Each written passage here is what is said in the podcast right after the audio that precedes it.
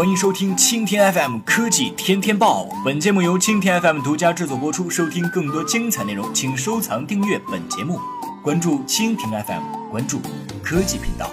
据印度外媒消息，小米将在印度新建两个工厂，建设工作需要由富士康管理负责，并且工厂归富士康所有。小米印度主管 Manujan 表示，公司正在与各州政府洽谈，以确定土地以及其他问题。去年八月，小米与富士康合作，开始在安德拉邦 Chato 区组装手机。Manujan 曾经表示，小米与富士康合作不会以合资的形式建厂，但两家企业之间会有一些财务安排。在印度建立工厂，工厂归富。富士康所有，同时负责运营。不过，该工厂只能专为小米生产产品，不能用作生产其他产品。Manager 还表示，今年冬季之前可能会在印度推出空气净化器。据悉，最近小米在印度推出了红米 3S 和红米 3S Prime，定价分别为六千九百九十九卢比（约合人民币六百九十五元）和八千九百九十九卢比（约人民币八百九十三元）。在第一季度上，小米在印度销售了一百多万台手机。